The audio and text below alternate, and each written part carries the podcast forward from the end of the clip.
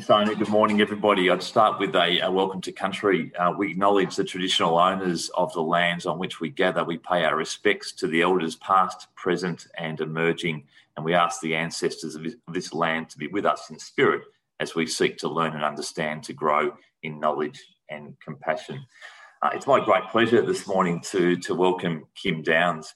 Uh, Kim is well known to you all at Educate Plus. She's had over 30 years experience in as a fundraising and philanthropy strategist, uh, working mainly in the areas of education, the arts, healthcare, and faith-based organisations. Uh, her strength is assisting organisations to become financially sustainable through building a, a culture of philanthropy. And I'm really excited about this morning's uh, session where Kim is going to, to bring to life uh, the role and the influence of women in Australian philanthropy. Um, it's going to be a really interesting session uh, coupled with some, some research and hopefully some interaction at the end. And I'm really happy to, uh, to take on board some questions and make the, the final part of today's session uh, as interactive as possible. So, Kim, thank you very much for giving up an hour of your time this morning. Uh, great to see you again, and uh, we're looking forward to today's session. Thank you.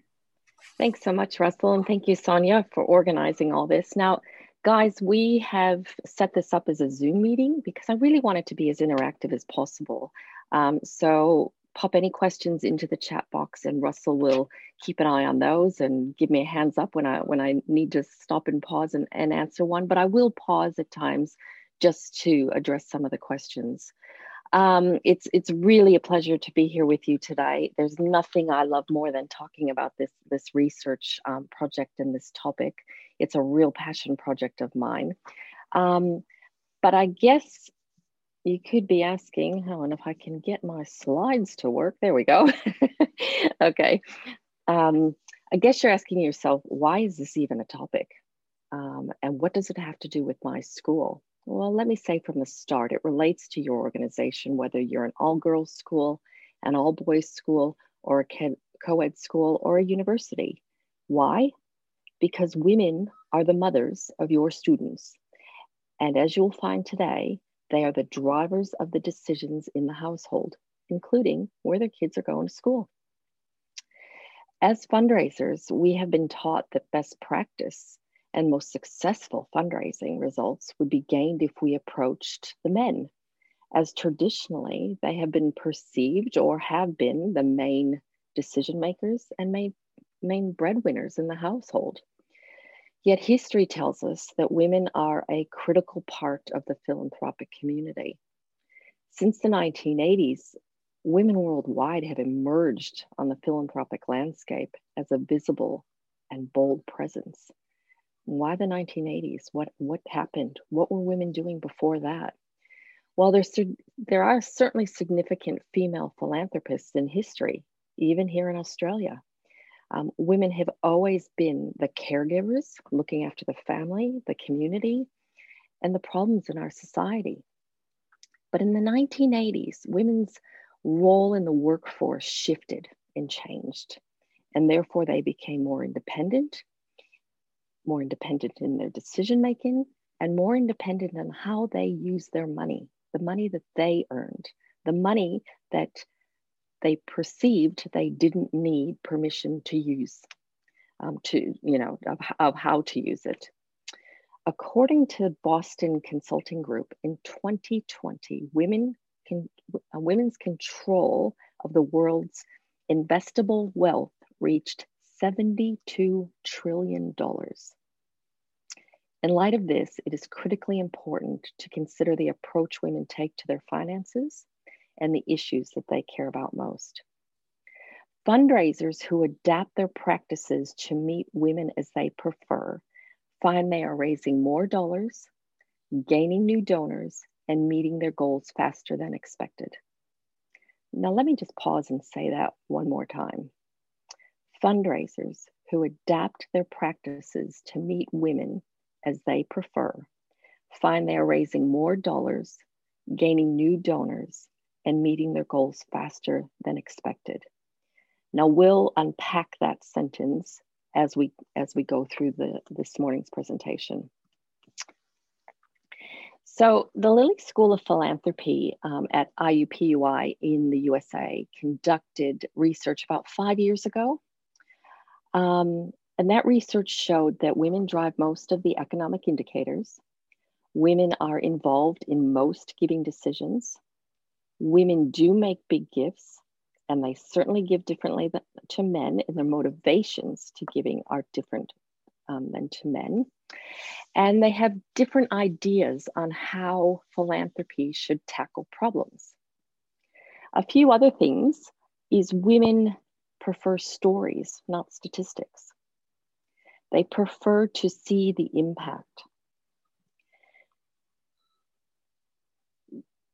Why, why don't they give? They don't give because they aren't asked. But if they're asked, you will find that they will make big gifts. I'm sure most of you um, in your schools have committees, parents groups, um, different events. And who are your volunteers? They are the women. Men's giving is more transactional, and women's giving is more relational. So these are the issues that we'll look at today's session. So, why do we have to break this down to gender? Why does it have to be about ge gender? In philanthropy, we're finding through research and talking with women that they just don't give to organizations because they hear it's a good organization or because their friend taps them on the shoulder and says, Hey, would you give to this organization um, because I gave to it? Now, with schools, I, I love school fundraising because you have a you have your own audience. You have your students, their parents, your alumni, um, and your past parents, your past board members, current board members. They're nobody else's. They're yours. So you have got an audience right there waiting to give to you. But what we're finding in the gender area is that women do research, so just because their child goes to your school or they went to your school doesn't mean they're not going to look into you. That they're going to go, all right, how are you spending your money? They're going to ask you questions. They're going to want to know the impact that you're having. Um, they might volunteer first to, you know, try to get to know some of the staff and to see how the organization works, how you communicate. They like to work with others to solve problems. Now, you would know that with your volunteer committees and they want to have big impact.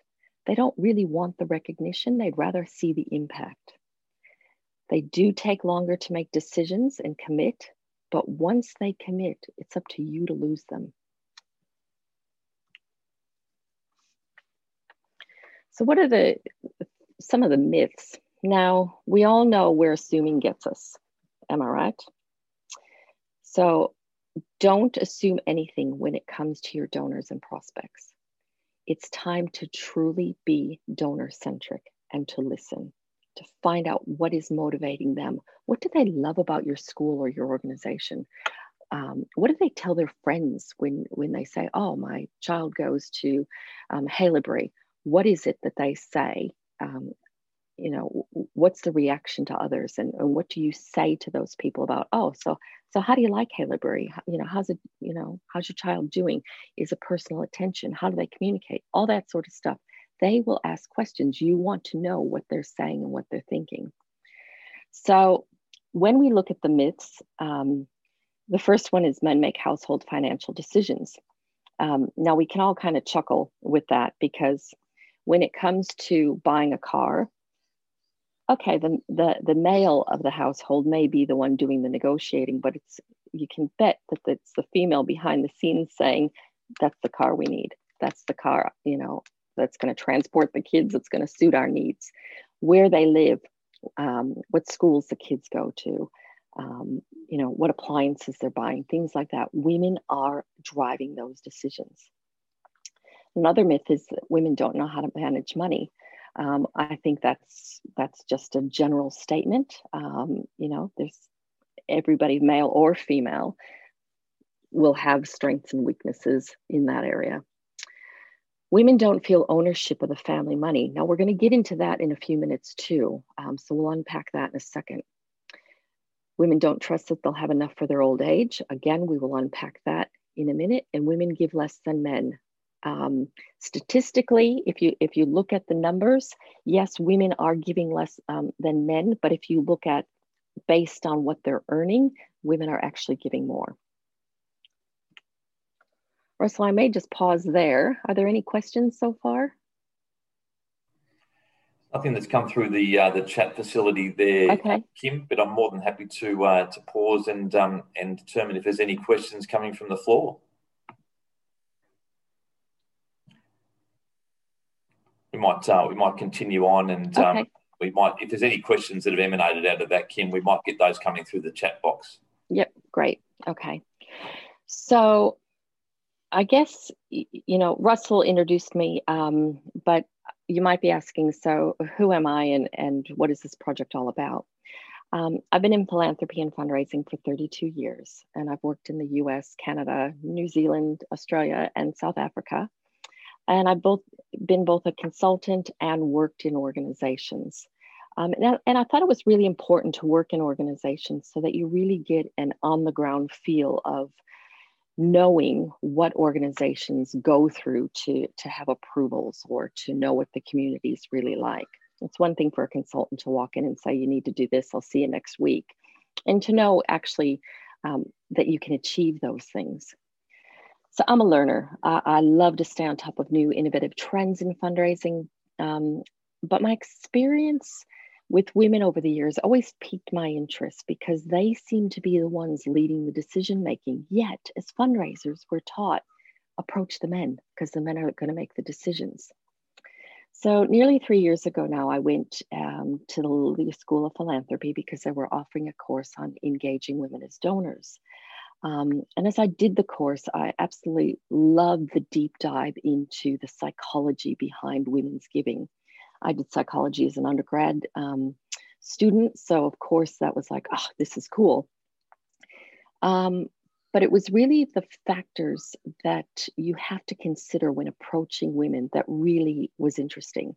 But I wasn't sure that all the research that, that they gave us in that course would translate to Australia. I was the only Australian in the room. Um, most of the people were from the US and Canada and um, and Canada is a bit more like Australia. So the Canadians and I were talking about, well, that might not work. That that might work, but but we didn't know. So what the research showed us that women are not a niche market; they are the market. Um, as I said, women prefer stories, not statistics. I've already said that men's giving is transactional and women's is relational. They want that relationship with an organization, they want to feel part of the family. Um, they need to be asked to give, make them feel important. Um, you know, have them going home saying, you know, I really believe in this pro- program that the school's doing, and I think we should give to it. And obviously, if you look at your committees, you've got more women than you do men. Am I right? Um, so all of that holds true in the Australian research. So I came back um, and, well, hang on, before I go there. Okay, let's let's look at some of the psychology behind women's giving. So, if you've got alumni, if you're a girls' school and you've got alumni that um, are in their 70s, 80s, 90s, you need to look at okay, what is it that they respect? What's their view of authority? And so their view of authority is one of respectfulness. They respect the principal, they respect the chair of the board, they respect people in positions. So when it comes to a solicitation, who are you going to take to make the ask? Are you going to take a teacher? Or the deputy. No, you're going to take the person, the highest person you can get. They have a very practical outlook on life, um, and they probably are a little bit worried about what their family might think about them giving the money. So it's really important that you take into consideration the age, their experience, where they've come from. Are they an immigrant? Or sorry, were they an immigrant? Um, and what's their family relationships? Um, they will be the generation that said, oh, well, my son, or sorry, my, my husband went to Scotch College and giving to Scotch was very important to him. So, yes, I will continue to give to Scotch. But has she considered giving to her school? You'll probably find she hasn't because she probably hasn't been asked um, or been told what the needs were. So it's really important to understand where they're coming from. Now, none of this should be new.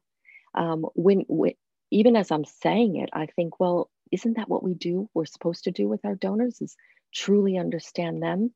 A lot of the times we get caught in our own narrative about, well, we need to raise money for this scholarship and this is what we're going to do and here's what we're going to achieve and we just need to raise the money and blah blah blah blah blah and these people should give. We it may take us a little bit longer, but we need to really understand our female donors. Like I said, once you've got them, it's up to you to lose them. So that's that's the older generation. Now, if we look at, say, my generation, people in their 40s, 50s, 60s, um, we're very optimistic and we're driven and we've earned our own money. So we're going to, you know, really deep dive and ask you a lot of questions um,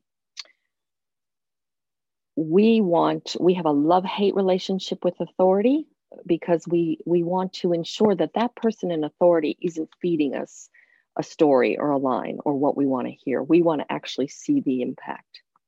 And then you take the the you know your newer grads. Well they're going to change philanthropy in a way that we've we've never seen. Um, so I think that it's exciting, and it's we're yet to see the results of that. But but they're really focused on issues that um, are going to make change, that are going to have great impact. That we don't have to wait three years to see that impact. That we're going to see it right away, and they want to be involved. They want to not only get their hands dirty, but they want to be on committees. They want to be part of the decision making. So if you're dealing with the female alum or the wife of one of your past alumni who has since passed away, you need to take into account their attitudes towards money.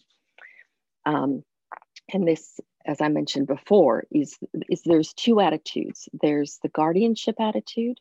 So those are women who see their role as being the protectors of the resources entrusted to them. So maybe they didn't earn the money, maybe their husband left them to, it to them, or they inherited it from their family. Um, so they really want to to protect that money for their future needs, um, and maybe for the next generation who will inherit it. So so you need to then consider well, who else do we have in the room from their family? When we're making, you know, asking them maybe to leave a bequest or to consider a scholarship or whatever it might be. And then the other view is ownership. And the women with the ownership attitude are financially literate with a clear understanding of their worth um, and, and how they earn that money. And they're confident in their wealth and their, their resources. And so they know what they can give away and that they want to give away. So, taking all of that, I came back here um, and I wanted to ensure that that research that was done in the States would translate here. Um, but what I found was interesting. So, when I returned, I formulated the, the project and um, received endorsement from JB Were, their philanthropic team, QUT, Philanthropy Australia, Melbourne Women's Fund, the Lilly School um, themselves, the Australian Women Don't, um, Donors Network, and and FIA. So 2020 was actually a blessing for me. Um, you know, people were around. So I was able to do surveys and focus groups online and one-on-one interviews um, via Zoom. So it was great. Um, so I can't complain. But what was the purpose of the research? What was it that we were really trying to understand? We, I wanted to understand the role and influence of women in Australian philanthropy. I wanted to understand their attitudes towards giving and their motivations towards giving. And the process they went through in making those decisions were they independent? Were they together with their husband or spouse? Were they um, together with their family? And then I wanted to affirm and compare the research results conducted in the States.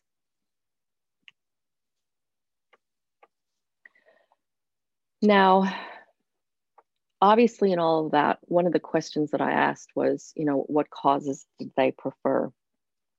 There is a lot of research also that says that um, philanthropists who donate towards women's and children's causes that that actually in doing so and in empowering those organizations empowers more of the community and society but i wasn't really i didn't want to skew the research to say are you giving to women's and children's causes i wanted to discover what they were actually giving to and then discover what an organization had to do to gain their interest um, some of you may know a few years ago, I was working at Ruyton um, Girls School.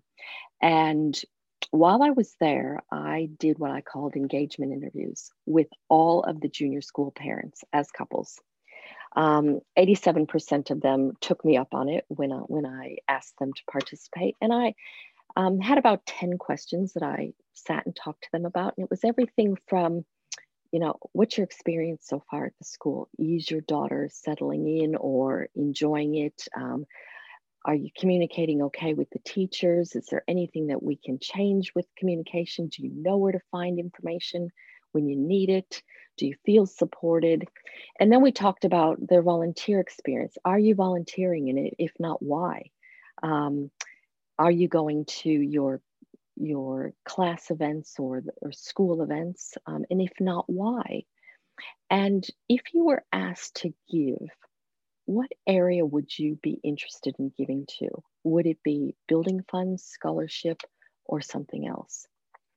Now, in asking that question, um, that was helping me go, okay, here's my prospects for scholarships, here's my prospects for building fund. Um, but a majority of them said scholarships and a majority of the men looked at the women and when i say majority 97 uh, sorry 92% looked at their their wife and said um, up to it's up to her talk to her and whatever she thinks and then we're happy to do and and then i asked the question well is that because we're a girls school? So you're deferring to your wife? No no no no. She makes the decisions at the boys schools too. Okay great. And and I kept it really casual and it was just a chat but it was it, it was allowing me to say okay we're listening. I want to listen to you. I want to know where your interests are and what you'd be interested in. And if, if it's not building fund well then I'll let you know about the building fund but maybe I won't ask you right away. Um, so um, that was a really really valuable exercise so I think the biggest findings from the research was women's reaction to the word philanthropy or philanthropist. Um, first of all, saying it was hard enough for them, um, but understanding that they were a philanthropist um, was completely foreign. You know, it, I'd get, you know, from very well known philanthropists, I would get, well, no, I'm not a philanthropist. Well, actually, why do you think you're not a philanthropist? Because you are no one seemed to, to relate to the word. It, it's like it coming from another era. You know, picture a cigar smoking tycoon or women in dresses with little white gloves um, and tea cakes. It's like, you know, way back there, the Rockefellers or the, um, you know, um, the Ford family. Women want to give back. And whenever I asked the question is, what does philanthropy, philanthropy mean to you? It was giving back. I want to give back you know, we have enough. We have to be grateful for what we have. I want everyone to learn that we have to give back. They wanted their children to be grateful for what they have and to learn to give back. So for months, I tried to think of a word that would could replace philanthropy or philanthropists. And do you think I've come up with anything? No. Um, so I don't know if it's up to us to educate people about that word make it more common, but it's it's just not a word that's really used. Um, so, you know, do we have a responsibility to teach people that philanthropy, modern philanthropy, is about time, talent, and treasure? Um, no matter how much they give, if they give, it's philanthropy. It's no longer a word for the elite. So let's just look at this slide for a moment. Um, so what we wanted to know was if their philanthropic decisions were, were increasing, um, if they were taking more of a, a driving role, if they were being the driver of it, if they understood what philanthropy was and that the three T's were very relevant. Um, you know, I had one one lady saying, "Oh yeah, no, my kids, you know, they're even volunteering for organizations and they're sitting on committees and you know, but they don't give much. You know, they're only giving like fifty dollars because that's all they can afford. Their uni students, um, but you know, so so one day they'll be a philanthropist." I said, "Well, no, actually, they really already are." they're already living in that little world of philanthropy and they're giving those three T's. Um, and and you could see the whole posture change in people when you when you would tell them that. So even though that they they might not relate to the word philanthropy, when you gently talk to them about it and tell them that they're a philanthropist, they go, oh, okay, maybe that is a little badge of honor, but but I, I don't want to be recognized. They're very humble and quiet in their giving, um, they they would prefer not to be recognized. They prefer to see the impact and to have that scholarship recipient, you know, come to the school and, you know, live their dream. When we talk, uh, I think I'm jumping ahead of myself here a little bit. Okay, so um, the findings from the Australian research was okay, that whole thing about philanthropy, the word philanthropy. So like I said, women are humble, quiet, measured, and very thoughtful about their philanthropy. They don't want to be recognized. Um, you really need to ask them how they would want to be recognized or what you could do to thank them. So, in the survey or the research itself, 75% of women who participate in this sur- survey want to understand the needs of the community and do something about it. So, they want to be educated. They don't know what they don't know. And if you don't tell them, how are they going to know? 60% of women surveyed were introduced to philanthropy by their family, 25% by volunteering, and only 1% by giving circles. Giving circles are growing here in Australia. Um, they're, they're still relatively new. Um, I was actually amazed at how many people didn't know about them. Um, but I guess, you know, I live in that world. So to me, it's, of course, I know about them. But but taking into consideration that 60% of women were introduced to philanthropy by their families, you know, really shows that philanthropy starts at home. And we model what we want our children to learn in every aspect, but especially in this area. 77% of women surveyed indicated that they model or guide their families' philanthropic giving. So, huge um, statistics 77% said they model or guide their families. So if they weren't doing it, who would? Social responsibility and compassion were the two greatest learnings women want their families to learn. And over 70% of women surveyed indicated that they volunteer, but less than 40% of them sit on boards. Hmm. I'll leave that one with you. What motivates women to give? Well, 50% indicated it had to be something they related to personally, and 30% indicated it had to be a cause related. It had to be cause related. So, you know, like a crisis, the bushfires.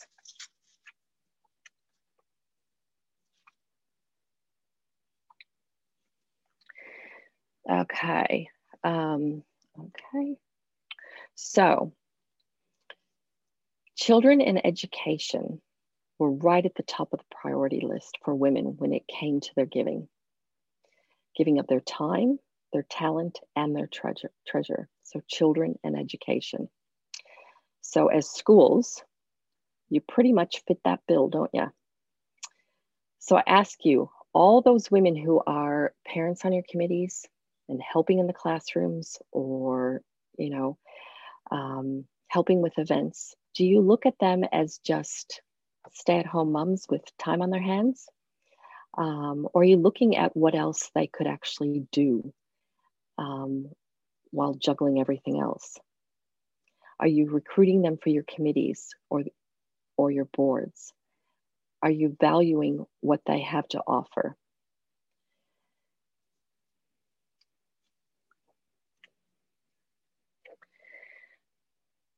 So the differences, the main differences in the research showed that Australian women do not talk about their giving. Um, you know, I had one very well-known philanthropist who said, you know, um, yeah, no, my husband and I talk about it. We sit down with the kids and we tell them what we're doing um, and get their opinions, and they know what where we're volunteering and spending our time. But I couldn't tell you what my siblings do or what my parents do. Really? You know, why is that? Why don't you talk about it? Well, I don't really know. Um, do, do they know what you're doing? Well, not really. Okay. But, you know, so the whole notion of talking about it is not something in our culture that we do. Um, again, another thing is women aren't concerned about recognition. I probably can't say this enough. I know I've said it about four times already, but um, they're really not in it for the recognition. They just want to be informed. They want to see the impact. They want to know that they're helping make change and make a difference. One of the surprising facts was the deep dive that they really do into organizations. Um, now, that didn't come out in the US research really at all, um, but Australian women really ask a lot of questions. Um, they they are very concerned about organizational waste. They're concerned about their money doing exactly what it's meant for. They're concerned about, you know, one of the one of the things for you to consider is, um, you know, brochures and you know direct mail and all that is a lovely thing to do, and we have to do it to a certain extent. But the number of women that said to me, you know, I do not give to direct mail because I just think it's a waste of money. And if they put in, um, you know, stickers and pens and things like that in it, or or extra little um, gifts, she's like, then I feel like I have to give just to cover the cost of that because I feel like it's a waste of money. So they're really looking at us as fundraisers critically in terms of, well, are you developing a relationship with me? Are you spending the money the way it's meant to be spent? Um, and are we doing things that are really going to have impact? So just always remember that, that women are humble and quiet in their giving. They want to be listened to. They've got great ideas on how things can be solved. Um, they don't want recognition, they want results. So use your committees and your groups as think tanks. Remember, when you seek advice, you receive money. When you ask for money, you receive advice. I bet if you were to do a survey, you'd find that women respond more to appeals for scholarships than for building funds. Now, I did that little work at Ruyton with the junior school, and I certainly found that even though, I mean, those were parents whose kids still had a long time to go in that school, and they weren't concerned about the buildings. They were concerned about scholarships and and valuing education and that other girls had the opportunity to receive an education like they were able to afford for their kids. You know, I'll never forget um, when the Royal Children's Hospital was was doing their big appeal um, for the new hospital, we had a group of doctors um, in, in a bit of a think tank in a focus group, and the doctors said, you know what, this is all ridiculous. Give us the equipment and the staff that we need and the researchers. Put us in a tent. We can do the work there, but just give us the equipment. So big flashy buildings um, may look impressive and, and be really nice and set that tone and atmosphere. But it, it's when it comes right down to it especially for schools it's the education that they're receiving and are they you know do they have access to the resources? So women are really inclined to look at things from that perspective. Um, so so please keep that in mind. They prefer to collaborate rather than to act as individual philanthropists. Like we said before, they, they respond better um, to appeal, appeals that are helping others rather than appeals, you know, oh, okay, it's tax time, we better give so that, you know, we've got a tax write off. Um, Okay. How are we going, Russell? Any questions? There has been a question um, just in regards to younger women. Yeah. Um, so if you wouldn't mind uh, referencing that um, in the next little while. Um, okay. Just engaging younger women in, in, in the philanthropy space. So I think what's really evident that's come out of this this morning um, is speaking about perhaps the, the older women that they don't require recognition. Uh, they want to see results. Obviously, they're very interested in scholarship and, and, and building. But I wonder if you might have any um, any advice for us or any research in that space of the 20s and, and 30 year olds. Yeah, the um, you know the 20 and 30 year olds are an interesting market in terms of right now one they're either still in uni or um, just starting their first job setting you know maybe in a relationship setting up the family. So um, thinking back about their school we really have to have an enticing way to get them back because what they're focused on is the environment um, and and the world that we're living in to make sure that there's still a world to go to. Um, I didn't specifically in the research ask that age group um, in terms of you know schools and things like that of, of how to get them involved but i think what you need to be doing with them is being seen as being relevant um, and they need to know that what you're doing is going to help the next generation um, especially with the private schools you know we pay big fees for private schools. They may be a little weary that they might not be able to afford that for their kids at this stage until they're established, more established, and feel a bit more confident about that. Right now, um, if you can get them back and engaged with students and keep that relationship up, that's your best bet is is just to keep engaging with them at their level now we've all been taught you know you need to segment your your database and do the communications properly but we seriously need to not just say we need to. Um, we need to look at that generation and and talk almost at their level and say yep okay you know this was a really tough year for our students. Can you imagine if you were in year 12 and and you had to do it over zoom and you didn't have access to those teachers? And so really talk to their level um, and be focusing on things that they feel is important. And what they feel is important right now is the environment. Um, and so what are you as a school doing to teach the students about sustainability? Um, and, and, don't the thing with the, the millennials is they don't respect authority. Um, they they are polite they want to be included and inclusive. They're very determined and they're hopeful. So the best person to talk to them is is somebody at their level um, or even somebody below them that's maybe still a student that says, you know what, if it weren't for this school, I, you know, they saved me. It wouldn't be for, you know, if it wasn't for that bursary or that scholarship, I would have had to drop out of school because my parents lost their jobs last year. Um, that's what they will relate to, not something from the principal or the chair of the fundraising committee or the chair of the board. They're going to go, yeah, don't don't know, don't care. They want that real story. Hope that answers the question. Okay. So when putting together your strategy, um, like I said, use your committees as think tanks. Go out and talk to them about, well, does this, does, do you relate to this? Does this talk to you? Does this speak to you?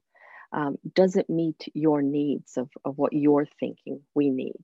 um, you know, too often we get, like I said, lost in our own narrative and, and what we want, but we're not looking at it from our prospective donors or our constituents' point of view. So we really need to to get them involved almost as if you're doing you know what you would do in a planning committee with a capital campaign and getting people involved in you know in jumping on the bandwagon saying, yeah, that, that's really good. Oh, I like the look of this or the sound of that or the feel of this. you, you need to do that more. Um, you know, even if it's you're drawing some people into your office to say, hey, you know, I'm thinking of this. What do you think? It's constantly seek advice, um, you know, in that positive way. So personalize your approach. Um, do you have a, a, meaningful stewardship plan? I'm amazed at the number of organizations that don't have stewardship plans. And to me, that's that's step one before you even start fundraising. Understand their motivations for giving. So look at their background, do your research, find out, you know, is there a family history with your with your school? Um, were they migrant migrants? What did they have to go through to go to your school?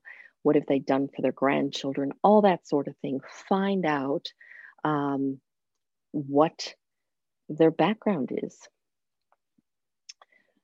Um, bring the female donors together to celebrate what's been achieved. Now, that's kind of almost like a little giving circle in that when you bring people together to celebrate, they look around the room and go, Oh, I didn't know you were involved as well because they're not talking about it. So if you do that, maybe they'll talk more about it. Make sure you're providing that impact, that evidence on the impact of their giving make sure that you're not asking all the time that every conversation should involve an ask. Now you know that already so i'm telling you stuff you already know but when it comes to women again treat them as a family member. That's what they want. They want want that relationship and they want you to be transparent. They want you to be real um, and straightforward about what you're asking. Um, now one of the funny things is if in that direct mail or if you're sending you know your annual appeal who's it addressed to? And if it's not including the female in the family guess what she's going to do with it? Right away into the bin. So you need to make sure that that they're included and that's that should just should be 101 now a lot of schools are doing giving days um, and some research has been done on social media, and women are the ones engaging in social media the most. So make sure that your communication is is relating, you know, that they can relate to that. Um, really think out of the box on how you can engage your younger alumni, your older alumni in different volu- volunteering opportunities. Um, you know some schools are are doing fantastic programs where you know they get their year 10s together and they get alumni to come in from all different generations to talk about you know their journey into their career and how it's okay not to know what you want to do. And even when you go to uni and you come out the other side and you go well that's that was boring. I don't don't really want to do that. So you know get them involved in stuff that that relates that relates to the students and involves the students because that's really where you're going to get them involved. Um, they love that. Um, and of course, this doesn't mean you just approach women, you approach the couple. You don't approach just the man, you approach the couple and you find out, you ask, so who who should I continue these discussions with? Because I don't want to bother both of you unless you want me to.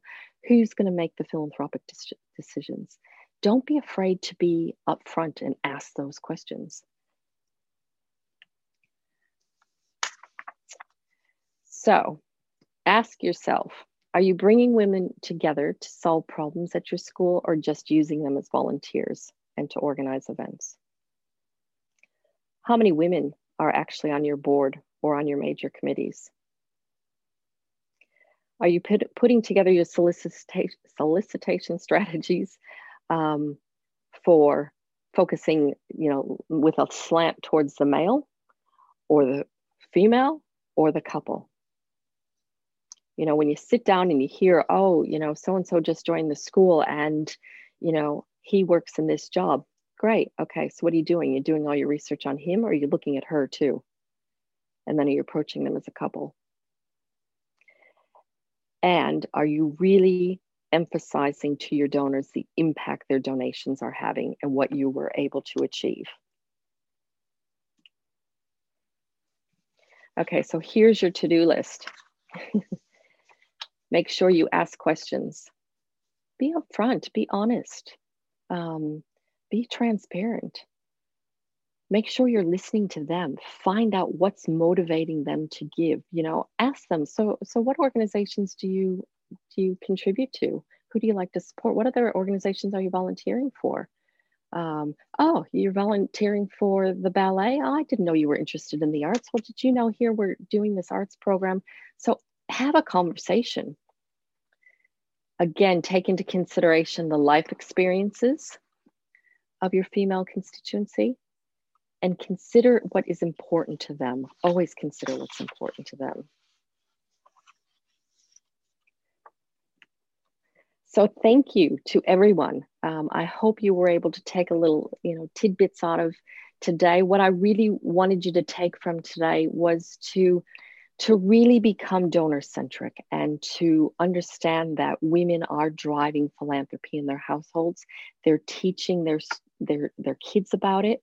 If they're giving to your school you want them to talk at the kitchen table about that. You want to say we just gave to the scholarship fund because what's that what that is doing is planting the seed in in someone who will soon be one of your alums um, that oh well my parents gave to the school so mm, maybe i should give to the school too. So it's it's all about um, knowing what's important to them and knowing the psychology behind their motivations, um, what they're worried about, what they're not worried about, what they respect, and, and really taking that into consideration when you're putting together your strategies. So, thank you very much. Um, if you've got any questions, please pop them into the box now, or um, you know, Sonia, do you want them to take themselves off mute and people can ask questions? Yep. Okay. Absolutely. Feel free to yeah take yourself off mute and ask the question or post on the chat tab. There are quite a few observations that have that are coming through, really, aren't there, Russell? Okay. Making their own comments on what they've experienced. Okay, good. I can't oh, oh. actually see the chat box. A lot of positivity Maybe. here, Kim, for you. Obviously, oh, you've infatuated the crowd here this morning, so congratulations on, on that. But um, uh, a couple of great comments here. I'll, I'll, refer to Jane Harris's comment. I think it's a great, uh, great one to uh, to open up there. Jane talks. Jane has worked in girls' schools and, and is now working at Western Health. And the, one of the programs that's working for Jane is a, a women's giving circle. Mm-hmm. Um, Jane doesn't work with a wealthy community, however, it's a, a, committed and concerned community who want to transform health in the West. Um, and it sounds like that uh, that women's giving circle there, getting women together, is uh, is having a really positive effect in, in that space. Kim, have you had any experience in, in that with some of the donors that you've worked with? Absolutely. You know, and it's exciting, Jane, that you brought that up. I'm a member of the Melbourne Women's Fund. Um, and, you know, we just had an event last week, the first face to face in 18 months. So that was exciting. But you look around the room and you know that everyone's giving the same amount. But you look around the room and you go, oh, I know she's got way bigger capacity than I do. Um, but you know what? You're all there for the same cause and, and giving for the same thing. And I have seen a lot of schools and other organizations forming giving circles within their constituents. Um, you know, you might have, you know, 10 years ago when I was at Genazzano, um, I, I know I had a group of women that really wanted to make sure something got done. Um, and so they came together and raised money to do that. Mind you, the Fathers Association at Genazzano has done that too. They wanted, you know, this beautiful outdoor area for the girls at the New Arts Center. So they came together and raised money. Um, now they all gave different amounts, so it's not really the concept of a giving circle. And a giving circle is where you all give the same amount. Um, so I, I think the concept is already there. So we as fundraisers just have to kind of go, okay, well, if we were to form a giving circle, say within our alumni, um, and everybody gave a thousand dollars, we could do achieve this in scholarships. So yeah, absolutely. I think I think that's an exciting area for us in the future. Kim, um, anything uh, that you can share on on bequesting, both from um, from uh, single women, uh, perhaps widows as well, um, but also women who uh, have their husbands uh, still alive. Is there is there anything um, in that that um, obviously uh, as opposed to a family bequest, an individual bequest from a from a female to an institution that you've you've, uh, you've been able to to find in the research at all? Um, women want their family members involved in their decision making. So if their spouse is still alive, when you go to meet with her, have the spouse there so that they hear everything and that they can then have the conversation about it. Some may want a daughter or a son also involved. When you have your bequest functions, make sure that you're saying, you know, if you have a carer or if you have, you know, a spouse or, or somebody you want to bring with, bring them with to the bequest function. Um, and and celebrate what a bequest was able to do. So if you, you go and you know you, you're having coffee with one of your alums um, and she has her husband there you know talk about what a bequest has done for the school and say wow you know we were able to put 20 girls through a scholarship program. And you know what is it that what is it that you want your legacy to be? Again make it about her. What is it that she wants to do? Um, you know what is it that she wants to leave behind? And yeah again it's it's listening russell um, and it's making it all about them but making sure that they feel that that you're allowing others to be involved in their decision making so that they don't feel alone that they don't feel like oh my family might get mad if i do this. No the family was there. They heard. They're endorsing it. Some women will say oh well my husband's no longer with us, but we've left a bequest to Carey because that's where he went, or to you know Xavier, wherever, um, and I still give to their scholarship fund. Oh, okay. Well, we've got a scholarship fund too. Did you know about that? Oh no, I didn't know about that. Okay. Well, you know, is that something you would consider giving to? Um, oh well, I don't know because you know. So it's it's really just working gently through with them what they want, what they want their legacy to be what they want to achieve. Hmm. Well, thank you, Kim, uh, and also thank you to uh, the VicTAS chapter who have uh, who have um, uh, considered today's event and, uh, and and put this on. This is a tremendous uh, initiative by, by them and, and all at Educate Plus. So I thank you, uh, I thank Sona as well. And uh, Sona, I might hand back to you now if there's no further questions to uh, to wrap up today's proceedings. But it's been great to see everybody, uh, and thank you very, very much for your uh, attendance here today. Thanks, everyone. Thank you, everyone. Have a good day.